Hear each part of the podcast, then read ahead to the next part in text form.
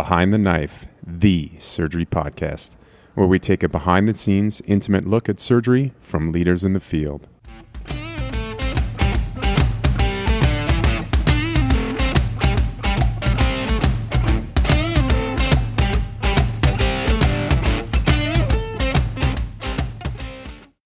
Uh, so, welcome to another episode of Behind the Knife. Today we have Dr. John Lawrence joining us on the podcast. Dr. Lawrence is originally from Illinois. He completed his undergraduate medical school at Dartmouth. He then completed a family practice internship, after which he worked on a Navajo reservation in Arizona as a general medical officer. He resumed his training in general surgery at the University of Rochester, followed by a pediatric surgery fellowship at St. Christopher's Hospital in Philadelphia. He's held academic appointments at the University of Iowa, the University of Vermont, and is currently staff at Maimonides Medical Center. He's been a part of Médecins Sans Frontières, or Doctors Without Borders, since 2009 and has completed eight surgical mission trips to the Central African Republic, Ivory Coast, Haiti, Syria, and the Democratic Republic of Congo. Welcome, Dr. Lawrence. Thank you so much, Megan. So, can you tell us a bit about your background? Um, I, certainly, I'd be be happy to, and I think um, you you know highlighted it pretty um, um pretty completely with the introduction. But I I took a bit of a um, I think I would say indirect route into surgery. So I had been a um, public health service scholarship recipient when I was in medical school, and it was a wonderful opportunity for me. It provided uh, a lot of financial assistance, uh, but in turn mandated that um, when I'd finished medical school, that I uh, would be practicing in primary care um, in the um, Indian Health Service, and so I wound up um, starting a, a, a, family practice uh, residency and only did one year. I had kind of realized by that point that I thought I wanted to head into a career in surgery but uh, went and then did the four years of, of payback uh, time uh, in the Indian Health Service, and then proceeded into, as you outlined, uh, what I would, would call a fairly standard training in uh, first general surgery and then pediatric surgery. Um, traveling overseas, or um, really, I, I, guess I would say much in the way of any international perspective, um, it, growing up and even on through college, I'd never been out of the United States except to go to Canada. And, um, and so after my first year of medical school, uh, or during the first year of medical school, I had this idea. Well, we've got this this first summer that was kind of a free elective summer, as it is, I think, at most schools uh, still. And um, so, and I only the only, only foreign language I spoke was um, uh, was English, and so my thought was, um, this would be an opportunity to do something internationally. And this was in dating things a little bit, but this was in 1977. And so um, the, um, the, the mode of securing something like this in those days involved writing letters to various medical schools. And so I wrote to some in uh, India, some in Pakistan, a couple in South Africa, um, New Zealand and Australia, and then just waited for replies. And it had gotten, as I recall, about to April of the year, and I hadn't heard anything back. And then one day in the mail, a letter showed up from a, um, a pediatrician who um, practiced at um, uh, Hospital, which was in uh, Soweto, the township outside Johannesburg. And um, he said, we'd, we'd love to have you come and spend a summer with us doing nutritional work. And so I took him up on that. And so went and spent, uh, I think, about six or seven weeks that summer in South Africa. And very quickly after I got there, some of the, the um, uh, South African medical school uh, students at the school affiliated with the uh, the hospital. It's uh, the University of Witwatersrand, which is one of the more prominent medical schools still in South Africa. Um, but they very much, I think I would say, adopted me a little bit and said, "You don't want to spend your time in the nutrition ward. You need to get out, uh, you know, and be seeing some patients." And so I kind of split my time, I think I would say, and realized as a first year student, I didn't really wasn't terribly prepared to be um, um, appreciating all that was offered clinically. So I then made plans in my fourth year of medical school. I actually went back and spent about five months in South Africa and wor- working largely again at Baragwanath Hospital. And um, it was, for me, one of the, I think I would say, best educational experiences that I had overall.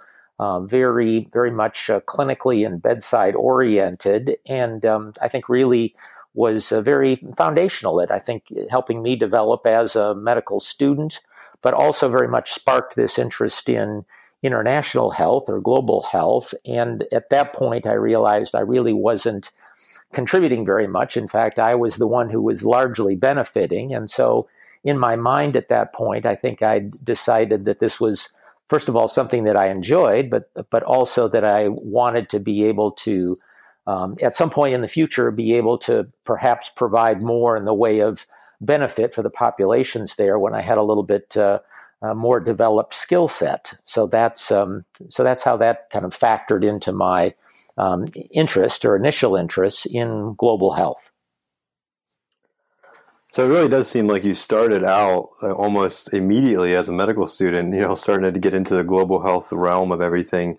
And then you completed your internship um, working on a Navajo reservation. I mean, how long ago was that again? And just, uh, you know, tell us a little bit more about like that experience. So that was from 1981 to 1985 um, that I worked in. So a little town called Tuba City. Uh, it's about uh, 75 miles almost straight north of Flagstaff, Arizona.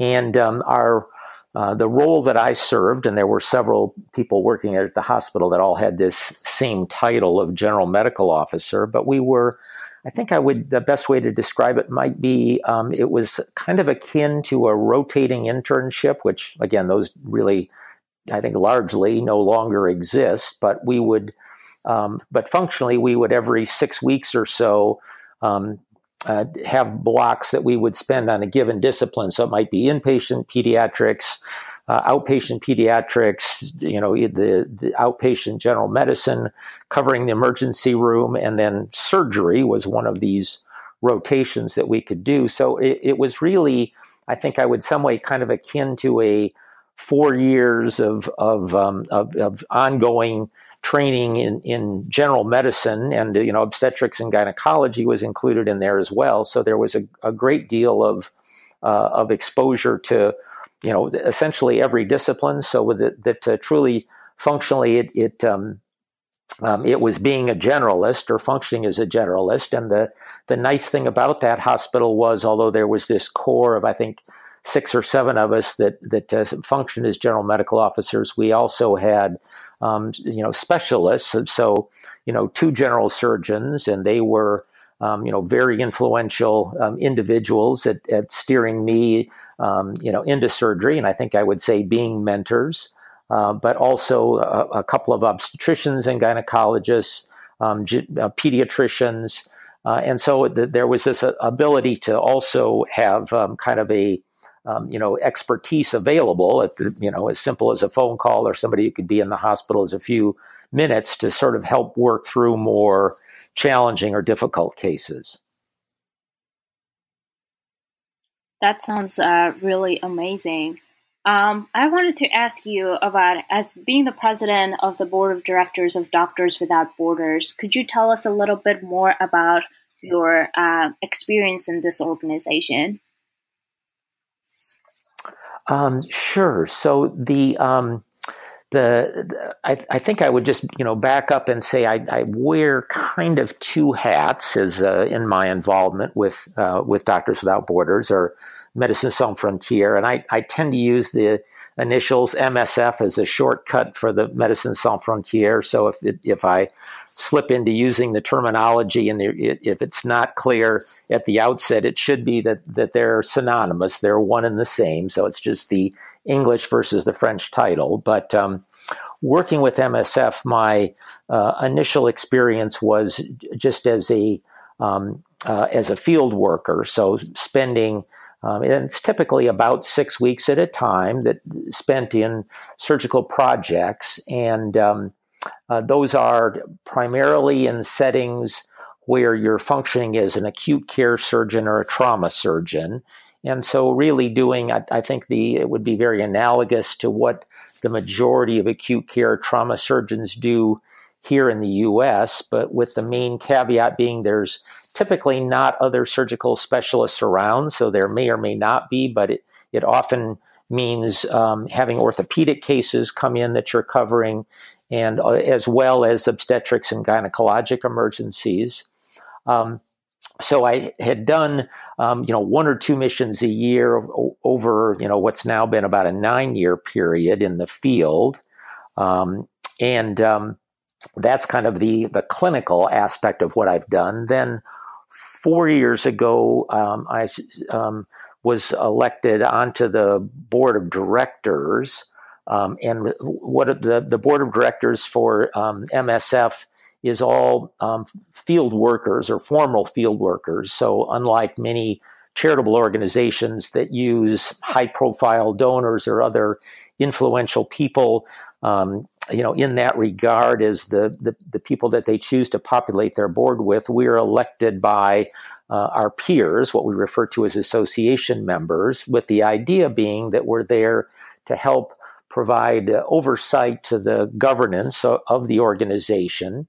And so, uh, after doing that for, for several years, I was then just uh, almost exactly two years ago elected as the president of the board of directors. And so, it's really just kind of an extension um, of what um, all of us on the board do, but it, it's a mixed bag of, of work. It has some, um, I think, what I would say, very standard duties for any board of governors, um, including things like overseeing the budget and and the uh, yearly audit for the organization. But then it also has um, a, a, variety of other aspects that are, I think, somewhat unique to it. So gathering with uh, our association members or other field workers um, and uh, you know, kind of talking about the um, the needs and the direction that we would like to see the the organization oriented to.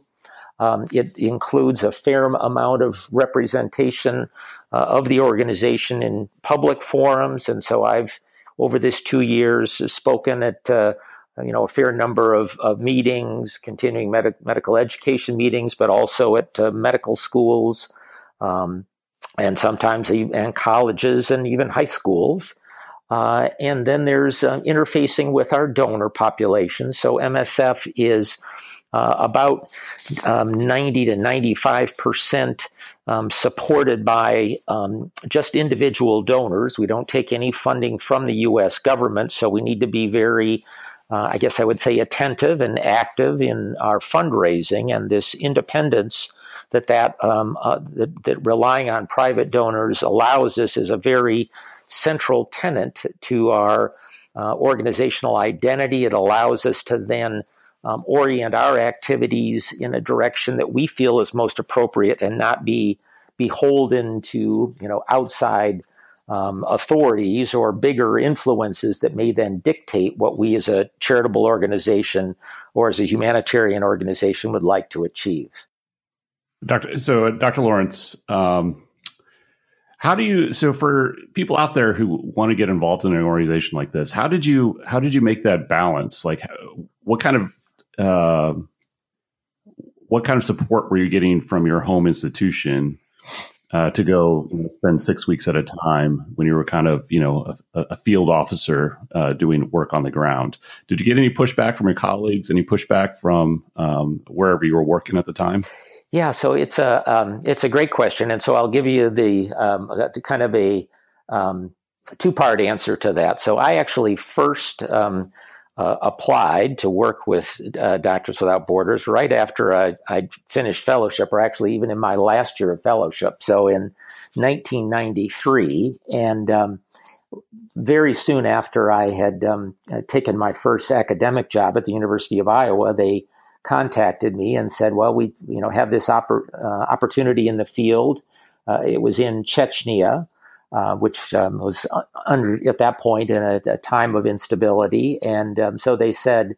Um, would you be available to you know to go and, and do this project and my thought was gosh this sounds great at that point they were looking for i think about uh, uh, a month or five weeks of service i said this sounds great and so um, the, to make a long story short, I uh, approached my, su- my two um, colleagues in pediatric surgery, who were both very senior individuals, and mentioned this to them. and um, uh, they uh, you know listened to the details. And then i think there was this um, this this thought as i presented it to well that it sounded somewhat interesting.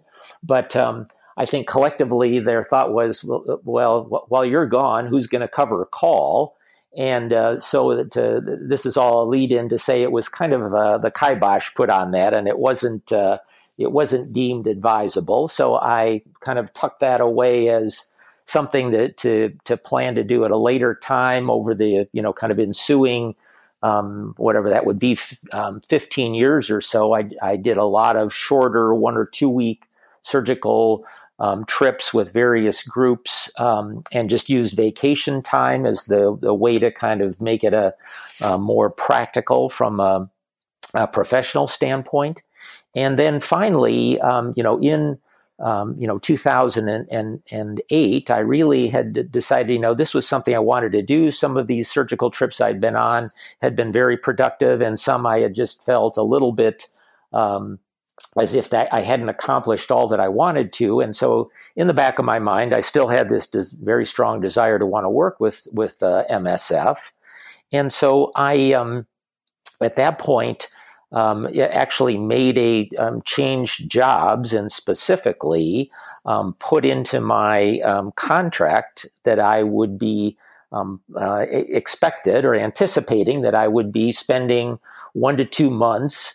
Um, you know, working overseas specifically, and I didn't mention MSF as the group by name, but that that was very clear. And I also, you know, so in joining that group and joining that uh, institution, um, made it very clear that it was going to be, um, you know, a priority of mine. And there was, I think, buy-in both from my um, partners uh, there as well as uh, with the institution. This was at Swedish Hospital in Seattle.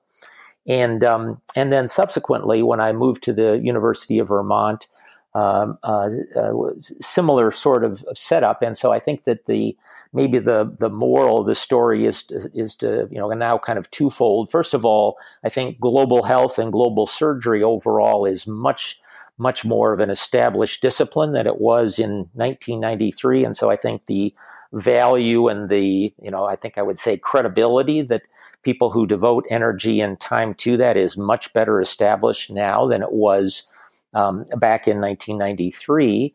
Um, but then looking at it from a slightly different angle, I would also say it's never a bad thing to, to get things in writing. And so, um, you know, I've, you know, kind of put it into contracts subsequently um, to make it very clear that it, it um, is is something that I want to do. And I think the kind of the last part of that that I would just add is that it really helps to have um, you know, great colleagues who are, uh, you know, understanding and accepting uh, of, um, you know, of the uh, of, of, the interests of an individual who wants to work globally to be able to take stretches of time off like that because it does impact, obviously, you know, not only call but patients that you may be following in the interim. And I, you know, have been, you know, very fortunate both at Maimonides in Brooklyn and at the University of Vermont uh, and at Swedish Hospital in Seattle ha- of having um, colleagues who were, you know, very understanding and willing to uh, uh, accommodate my um, my my needs in that regard or interests in that regard of taking this time off. Yeah, that's really great. It's wonderful when you can get that professional support. Um, in a similar line, I've always I'm always curious about kind of the the personal aspect of um, committing to trips like this. We actually previously had Dr. Peck on the podcast, um, and he kind of went into detail about the vetting process for uh, MSF physicians to to go on the uh, the trips and you know, I, I know that you were in Syria during the time of the civil war, and a lot of the places that MSF sends physicians are uh, more unstable. And so I was just wondering about kind of your family support for these trips, as well as have you ever had concern about your own personal safety, and or if not, you know what what kind of motivates you to not think about that? Yeah, and that th- this is um, you know a, a, an issue I think that. Um, you know, I, I, think there's probably a variety of, of different angles or way of, of looking at that. Um, but you know what I would say is that um, you know um, you know, starting off with when the the the the whole issues of security, I think they're all relative, and I, you know, kind of uh, would would first start off by by saying MSF as an organization is exceptionally security conscious. So, you know, uh, we are very much looking out for the you know the the safety of our staff members, and that includes those who are coming from internationally, but probably much more commonly affected are the the staff that work in our facilities that are locally based, so who are in the community and kind of uh, very much um, not only the eyes and ears for us at, at helping the organization overall and knowing where security threats may exist, um, but uh, also um, in terms of being people who may, you know, may be prone to, um, you know, attacks um, and, and, insecurity that spills over and, and, affects the communities that they're living in. Um, so, you know, any place that we set up a project, that's a, a, very significant concern. And, and then the last thing, just to kind of throw in that, is also the patients, you know, so anytime we're in a facility, we also have an obligation to the patients who are now hospitalized that, that um, we're looking out for their well being. And again, if you said who's the you know who's the the least likely subset of all these groups to be evacuated if there is some kind of insecurity. Um, you know the, the patients unfortunately are, are the least mobile. So all these things need to be brought into play, and this is done at a programmatic level. Um, in a very, very thorough fashion within MSF, so that you know, literally on a daily basis, there's assessments done when you're in an insecure setting. Um, when I, um, you know, the time I was in Syria, um, the, the, the, basically the the project um, that that I was working in, um, you know, was was one that uh, closed not long after I left from there, and another area that I was supposed to go into to work at that time. Um, the, uh, the the the sort of overall assessment was that it was no longer a secure enough place to consider going into, so that, that we wound up, um, you know, not having at least for international uh, personnel to to go into that particular location. And so um, the, there's sort of examples, I guess I would say, of the you know degree of scrutiny that organizationally um, is is implicit in all of this. I, I, think I would then say if you um, compare that to, you know, first of all, the, the sorts of scenarios that an awful lot of people are in. And so, again, this could be ordinary citizens here in the United States or in any part of the, the world at this point, but there are clearly random events of violence that, occur, that can occur. Um, and, um, you know, I think we all assume that risks uh, to some degree. There are a lot of professions um, that uh, we're individuals on a daily basis. And so, whether it's police officers, uh, firefighters, people in the military, again, clearly these are th- things that need to be thought about. But I think that, you know, whether it's within MSF or extending into these other disciplines, I think most individuals um, tend to say, um, you know, view this in two ways. The first is you have your task or your job that you're focused on, and that tends to become the priority that subjugates, I think, the uh, p- uh, potential for there to be uh, to be focusing or thinking uh, thinking about you know what security issues may um, you know may arise, and you know then speaking for MSF and doing medical work in these settings, I think another way of looking at it is um, to uh, approach it from the standpoint that if we aren't there, um, to help fill these medical needs. Many times there's nobody else who's going to be able to step forward or interested in doing it. So you then, you know, kind of come around to the question of, um, you know, should these populations just be abandoned? Um, you know, that their their needs and their um, uh, uh, their uh, desire to be able to have access to, to medical care is no different than anywhere else. So, you know, ethically, can we really pull away and say, well, they're um, you know, for, for by whatever means, whatever you may kind of deem the security issue that you want to draw into that, is it to such a high degree that you think that these people's healthcare should be be sacrificed? And um, and so I, I, you know, I mean, I don't know if I'm answering the question exactly as you may be looking for, but I, I, I think I would say, you know, yes, at various times there have been some things going on around me which were you know somewhat unsettled, but um, but I felt very confident in that the, the people within MSF who are in charge of looking at so project coordinators and people in our uh, our operational center offices that make decisions about that, you know, kind of trusting them and um, um, as I say, with the the the benefit being that any place that we can be, we can be providing um, care, but also witnessing and being able to report back to other people uh, exactly what we're seeing and what's going on. How do you uh, how do you choose your missions, or uh, you know, you, you mentioned these taskers. Um, what's the process of deciding where to go um, and determining what uh, resources you need uh, to allocate for a particular mission?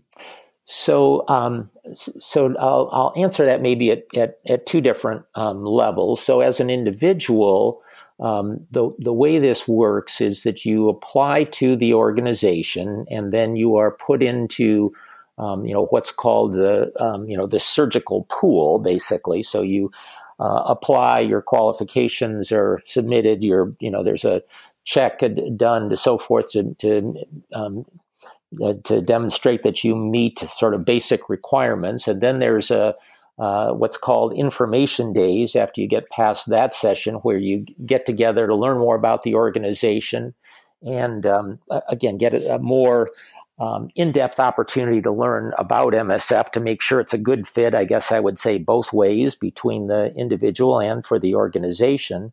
And then the, from there, it's simply a matter of there are um, uh, uh, the, various um, ways that you might be brought in. And so examples could be it, it, may be somebody who says, I'm available anytime. So just let me know. And on, you know, a day's notice or a week's notice, I could be, um, go to, to any um, spot. So kind of an emergency pool of candidates who have a great deal of latitude, or it can be for people, and it's been, you know, much of the, much more the circumstance over my career, um, individuals who um, say, I've got six weeks that I can take off from this date to this date. Can you would, would it be possible to find a project that would that would work in that time frame? And so that has been, you know, much more the the the, the mode that I've been operating in for for most of my projects assignments, and um, the related to that. But there's no determination over where I may get placed. So it's not as if I say, you know, I'd like to work in, um, you know, only in Haiti. It's wherever the needs are that, that may exist at a given time that, that, that a placement would um, would exist. And in that regard, if it's a spot, for instance, when I was, uh, you know, worked in Syria or the sort of match to the spot in Syria, um, there was a, you know, very much the as it was introduced to me.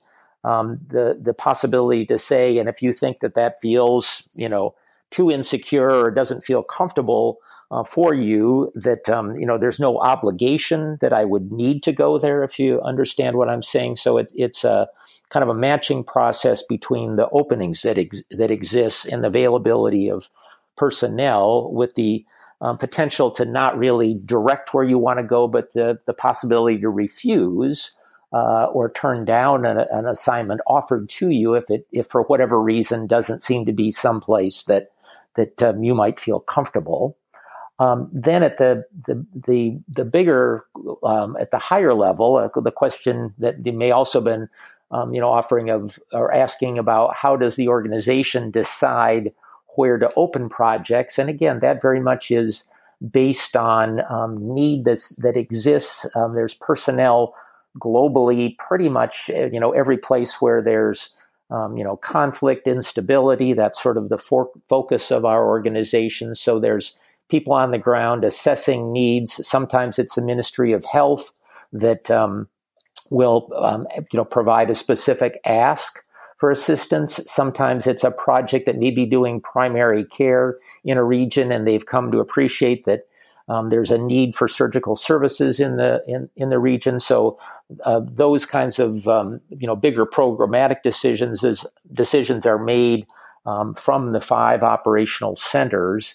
And um, uh, again, complex interplay between balancing needs that may exist and others who may be able to provide them, and um, also trying to, to, to balance the portfolio. I think I would say of organizationally what we do.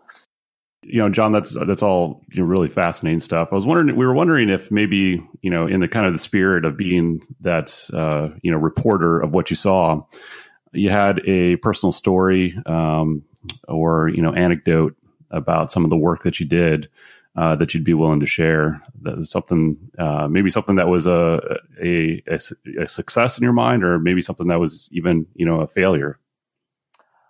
Um, well, yeah. So I I, I think um, you know what I would say uh, is that um, um, that uh, you know probably I could highlight the last um, trip that I just did, or maybe it's a kind of a tie into twice this year, I've actually been been working in Liberia, and um, uh, th- this was a, a, project that was set up in a pediatric hospital that that MSF has been working in since the end of the Ebola epidemic there, and the um, staff working in that hospital, as well as the community, I think I would say more broadly, um, including the Ministry of Health, had had come to a recognition that there wasn't um, there wasn't sufficient uh, capability to deal with um, pediatric surgical emergency care, and this was partly surgical, surgically based, and partly anesthesia based. And so, um, in this uh, particular project, the um, uh, which just opened um, in uh, January of this year, the um, what, what's been done is that uh, uh, it's it, and, and, it's been I think I would say kind of a dream placement for me within MSF as being a pediatric surgeon because typically I'm serving a very broad um, realm of of um, you know surgical patients, but you know as many non-pediatric as there might be in a pediatric age range, and so you know in this particular hospital um, uh, we we opened up um, um, this pediatric surgical project, and and so it's providing um, primary um, or providing pediatric surgical care to the population that serves this hospital as well as the broader community. So it's a mix of emergent and elective cases, um, but probably as importantly has um, uh, is also involved in in training. And so we are we're training now. We we unfortunately don't allow um, surgical residents, um, you know, into any of our, our projects, at least not at this point, to participate from a work front. But we are going to be um, uh, collaborating with the Liberian surgical residency um, that exists, uh, that's based in Monrovia, but also training nurse anesthetists from Liberia and then um, pediatric residents, and then ongoing nursing training has been going on there as well. So this isn't an um, individual. It's not like there's a case, um, you know, in that um, in that population that. Uh, um, you know, particularly stands out. I've worked there a total of eight weeks um, since the first of the year, and uh, I mean, again, a number of cases uh, um, that that kind of uh, uh I, I, think I would say maybe have sort of an equal footing. A, a, a case of uh, perforated typhoid fever, uh, a child with a massive hepatic abscess, um, where I, I, think we really our our services made a difference. Um, a baby there with a, a simpler condition that that we kind of take for granted here, pyloric stenosis, but that is um, you know, often, um, you know, can be fatal, cared for in uh, in Liberia, or where again anesthesia familiarity with cases like that are, are difficult. So, um, so I, I, think this, you know, this project certainly, you know, stands out, um, you know, in my mind as as is probably being broadly speaking, without really focusing on an individual case, as the you know the most successful or gratifying of my experiences. Um, and uh, it is one I'll mention parenthetically where we're still looking to recruit uh, both pediatric anesthesiologists and pediatric surgeons to hopefully work there, whether they be U.S. based or from elsewhere. Um, on a flip side of you know what about the you know things that stand out that uh, that that didn't that don't go well or that don't go right. And you know I think I would say there it, it um, you know again we've been very fortunate and had very good outcomes but um, you know, not long after I s- started there in in uh, in January, we had a um, a, a, child who was about a year of age with Stevens Johnson syndrome, so very significant desquamation and what was probably equivalent of an 85 or 90 percent um, burn, who, in spite of our our care efforts, um, you know, wound up dying. And um, so I, I, I think I would say, you know, anytime you know you're working in um, in any setting where you think that that um, you know somebody may be salvageable, that turns out where that's not the case. Those are are disappointments that, that that stay with you, and the the limiting factor there probably was our ability to have ventilatory support, um, you know, for this particular child. Uh, and um, uh, the the the upshot is that, that um, you know in the in that particular setting we don't offer the capabilities to um, provide um, ventilatory support and um, so I would say that one instance kind of stood out, but I think related to that is just the the bigger issue of limitations that exists um, in in what we are able to uh, accomplish in that project.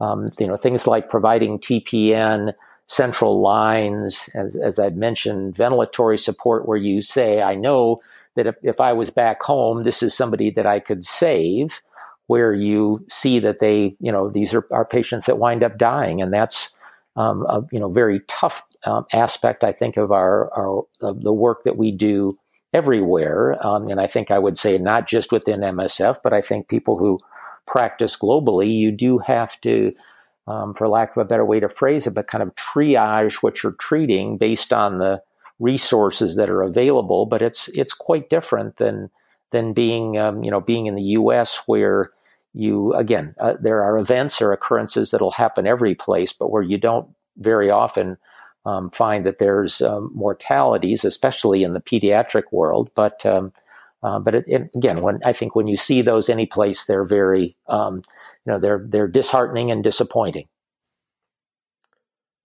And Dr. Lawrence, I have one last question for our dissection before we move into our tips and tricks.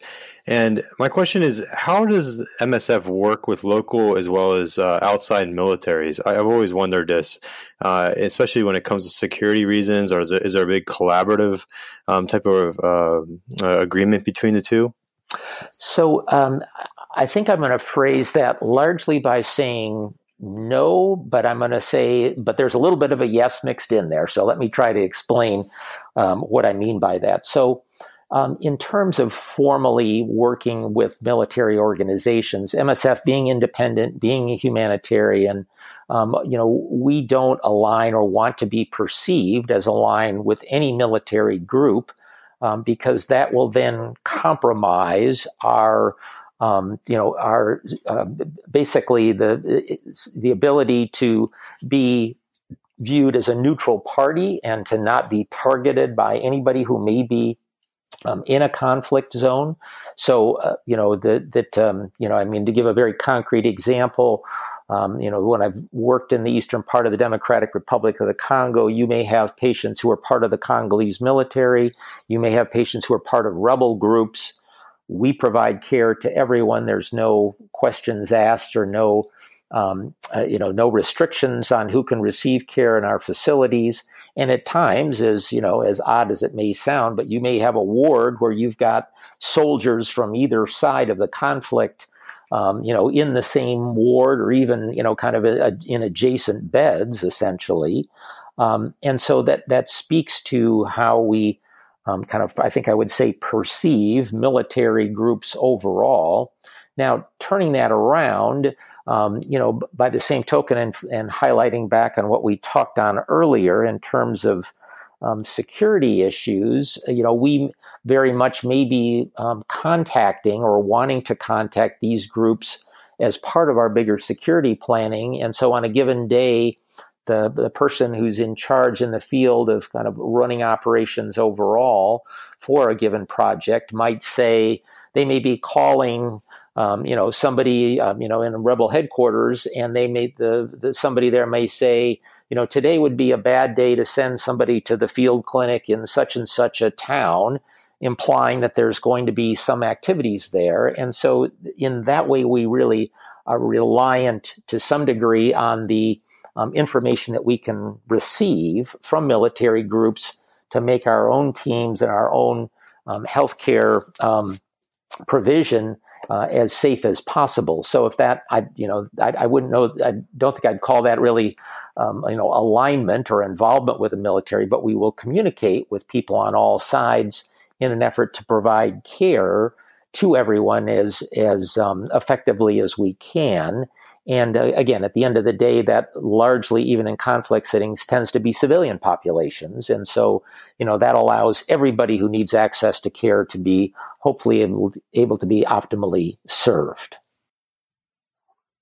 It's great. So, our next segment is the tips and tricks. And this is a segment where we ask questions about something that's either controversial or challenging. Um, many general surgery residents never perform a cesarean section during their training, um, but some will have that uh, responsibility as either a rural surgeon or a uh, in the global surgery setting.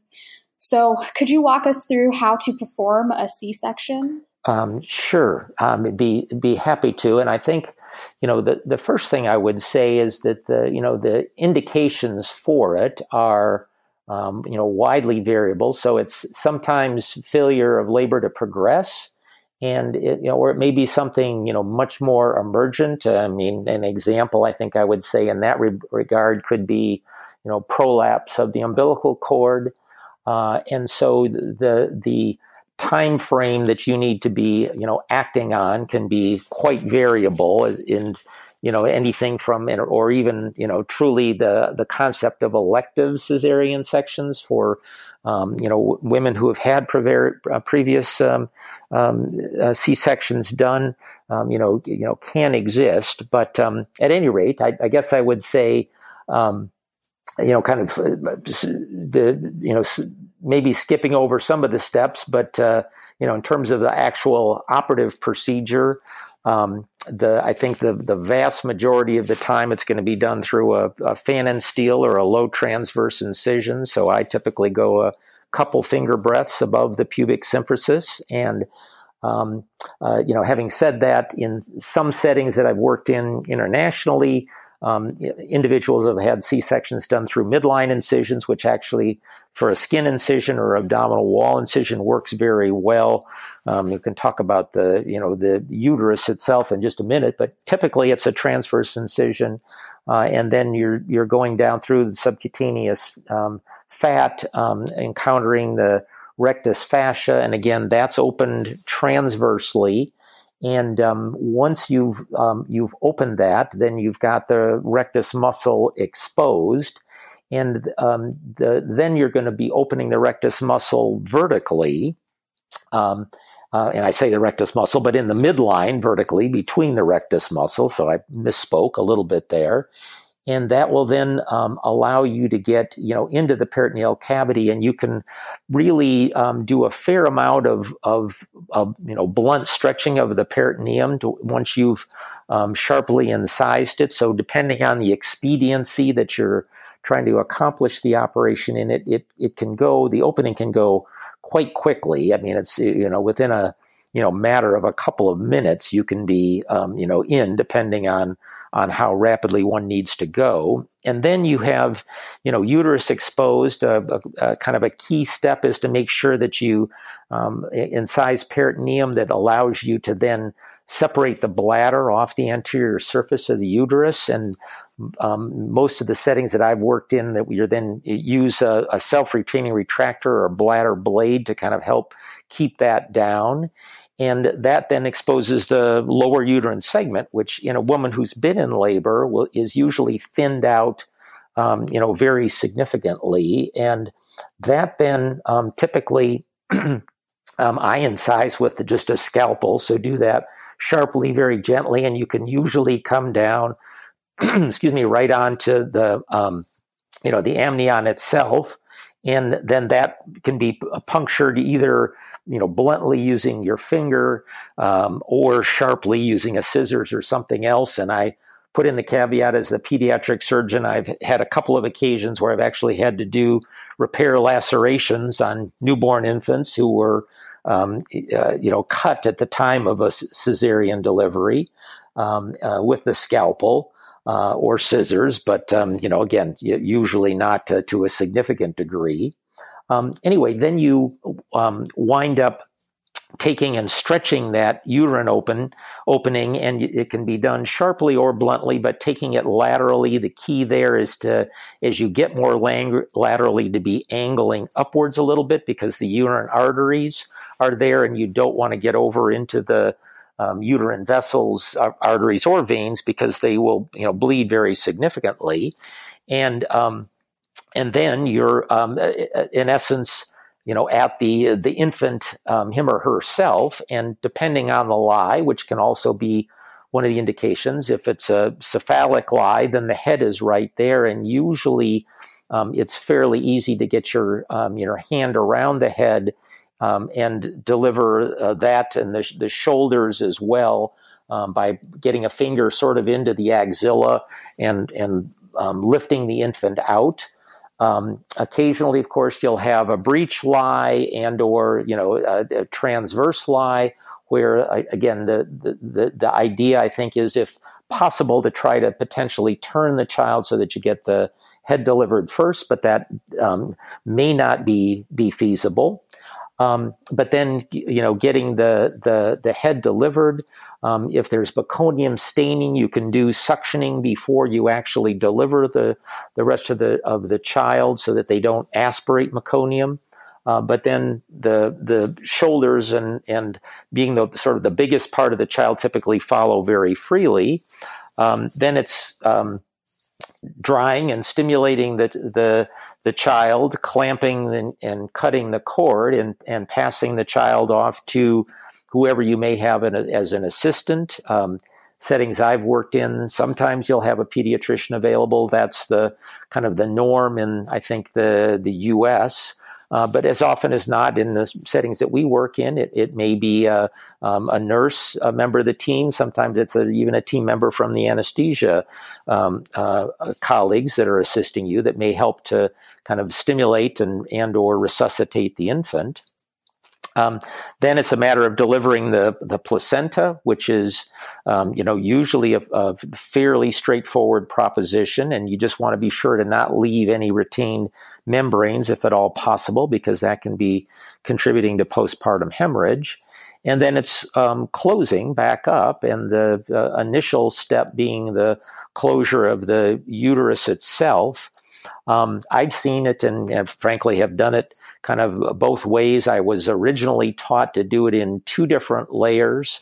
So two running sutures. I, you know, would, number one Vicryl is something that we have in our field projects and MSF. So running it in two layers of with number one Vicryl is probably what I would do more often, but it's perfectly acceptable to also just do it in a single layer if you have good, um, good hemostasis and potentially using some um, you know, some um, interrupted sutures to assist there. And then closing back up, the peritoneum really doesn't need to be reclosed. One certainly can um, close that uh, with a, a, you know a, a, fine running absorbable suture, and then closing back up the the rectus fascia, which again I typically would be doing with a running uh, number one Vicryl suture or a couple of them, and then closing back up the uh, the skin, and um, uh, the, you know that uh, you know that's kind of the extent of the procedure. Uh, obviously, kind of skipped over, you know, the administration of oxytocin, which after the child's been delivered helps with um, getting the uterus to contract and and really can help uh, substantially in terms of the uh, postpartum hemorrhage. And and I typically deliver the uterus out of the incision to um, to do the uh, actual closure. Um, some people, I think, actually prefer to leave it sort of in situ, but it's a typically very easy to get it up and out, and I think it makes it a little bit easier to um, to do the the closure of the uterus. So that I would say would be kind of it in a um, in a in a nutshell. And it's um, I think for you know most people, it's just a lack of familiarity with it that makes it um, difficult. I think the hardest part is the delivering the infant. Uh, you know, pretty much all the other steps are pretty straightforward. I think most surgical um, trainees or practitioners would find the, um, the, the, the the steps other than delivery of the infant pretty um, you know pretty routine of of putting together two things that look like they ought to be put back together basically. Um, but uh, that you know, getting the infant out at times can be um, you know kind of a, a, more challenging step.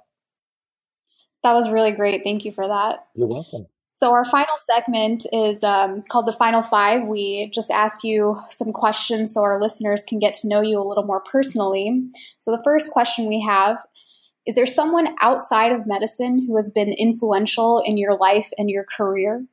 Um, well, I would say, um, you know, the, the answer is, you know, has to be, you know, yes, there's been any number of people who've been influential, but, um, you know, in terms of, of particular, um, you know, individuals, I, you know, I think I would say, um, you know, my my family and and children in particular. So I have um, three children.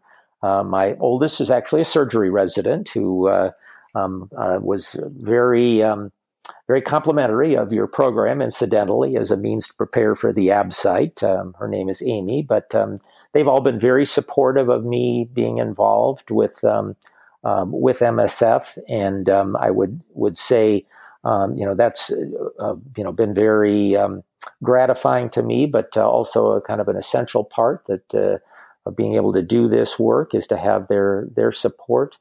Um, I think I would would would probably also you know go back even to you know when I was um, you know when I was in college and um, you know some some of the professors that I had who were were very influential at, at kind of giving me um, an introduction to a broader worldview and to the value of public service, I think I would say. And um, uh, again, I think as healthcare practitioners, we all, um, um you know, to, to, the core, I think, of what dr- draws us into medicine, and I think what sustains us in medicine is that uh, um, the very simple act of helping other people. And I and I think of um, you know, uh, some individuals in that regard. So those might be my my quick answers. Uh, Dr. Lawrence, do you have a favorite movie or genre that you're interested in? Um, my favorite movie, you know, I would say yes. Um, so I'd say it's a toss up between two um, Casablanca and Caddyshack.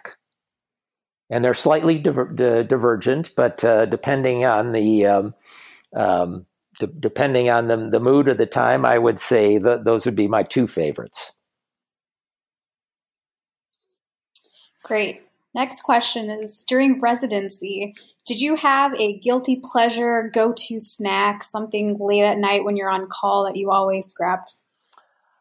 Um, a go to snack. Well, you know, I would say I'm not sure that anything in particular comes to mind, but I was a very firm advocate that um, that the official drink of the American College of Surgeons was was coffee, and um, I was one who would go around to you know any ward and drink the bottom of the coffee pot uh, contents, uh, no matter how kind of brackish they they may have been. So I think I I might you know sort of say it was a drink rather than a snack, but uh, um, yeah, that that um, have a lot of fond memories of that being a sustaining uh, uh, sustaining element of my existence as a resident.